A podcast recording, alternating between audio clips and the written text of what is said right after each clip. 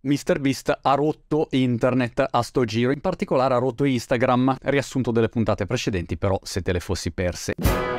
Anzitutto cosa ha fatto? Ha fatto un giveaway, cioè ha dato via dei soldi. In stile MrBeast ha detto per il mio compleanno regalo 50.000, poi sono diventati 100.000 dollari che dividiamo tra 10 persone. Per partecipare devi fare le solite cose che vengono chieste in questi casi. Devi seguire il profilo, lasciare il commento, taggare l'amico, bla bla bla. I numeri che ha raccolto sono di assoluto rispetto perché ha raddoppiato il numero di follower su Instagram e ha tipo 40 milioni di follower su Instagram e ha raccolto una sbarlafiata di commenti commenti, il post più commentato della storia di Instagram, ma di gran lunga, tipo, non so, 12 milioni, 14 milioni di commenti e il più commentato era neanche 2 milioni, una cosa del genere. Insomma, le dimensioni sono enormi. Questo ha scatenato una serie di reazioni e di considerazioni in tutto il mondo internetico, da quelli che dicono ecco il genio del marketing, a quelli che dicono ecco il potere del concorso a premi, a quelli che dicono Mr. Beast, Mr. Beast. Non lo so, però ci sono state un sacco di reazioni, vi dico i miei due centesimi. La prima ovvia considerazione è che MrBeast è un signore che ha avuto il suo successo, premesso che è assolutamente un fenomeno, fuori categoria, se lo senti in un'intervista, è uno che ha un cervello imprenditoriale fuori dal comune, una visione che va molto molto al di là di quello che rappresenta nei suoi video, è uno che sta costruendo un impero mediatico, ha i prodotti fisici, ha i suoi contenuti, la parte di produzione, la traduzione multilingua, è veramente un fenomeno. Però parte dal concetto di giveaway, cioè il suo grande successo è stato quello di regalare dei soldi alle persone per fare qualche cosa e creare un video. Se resti dentro al cerchio per eh, più tempo possibile, ti do 100.000. Mettiamo tutti il dito sulla Lamborghini, l'ultimo che stacca il dito gli regala una Lamborghini e via così. Questo è il format classico MrBeast, che significa che aggrega naturalmente tutto un pubblico interessato al tema dei giveaway, sia a riceverli sia a guardarli. Una seconda considerazione che assolutamente sì, lui e quando dico lui intendo tutto il team MrBeast, che sono centinaia di persone. Non è MrBeast che fa i video nella cameretta ed è un signore che spende 50 milioni all'anno di video, probabilmente la stima per il prossimo anno è 100 milioni. Cioè è uno così, è uno che dice facciamo il video, prendiamo un'isola. Ma quanto costa l'isola? Vabbè dai, un milione, 3 milioni, 5, 7 milioni e via, e facciamo l'isola. Quindi è uno a questo livello di produzione. Lo doveva vedere come un media a tutti gli effetti, come dire il New York Times. Ecco, una roba così che fa il suo genere. Allora, questo signore qua, sì, è un fenomeno, ha un team di fenomeni, sa esattamente come far andare virale qualche cosa, ha craccato la formula, ce l'ha, dall'altro lato però ormai è MrBeast. Non è che è il giveaway la ricetta magica, la ricetta magica è che è MrBeast a dire guarda ti regalo dei soldi e ha un'audience infinita, la sua audience più l'audience di tutti quelli che hanno un enorme seguito che seguono MrBeast e rilanciano le sue iniziative. Questo significa che se domattina pensi di fare un concorso a premi e fare 150 milioni follower, ci ripenserai un attimo. L'altro motivo per cui ci ripenserei un secondo è che se tu fai una roba del genere in Italia, ad esempio, io vivo in Inghilterra, ma se tu la fai in Italia e provi a fare un concorso a premi fatto così, all'americana, follow che ti regali soldi, cioè arriva la guardia di finanze e ti arresta. Questa è una cosa da considerare, come dire, in Italia c'è l'occupazione solo pubblico, magari in altri posti non c'è la stessa regolamentazione, ma sui concorsi a premi bisogna fare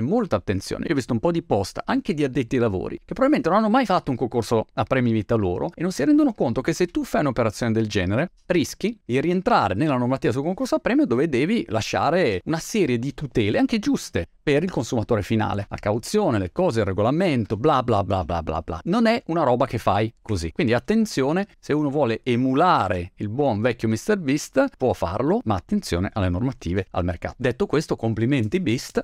Ci vediamo al prossimo social rotto.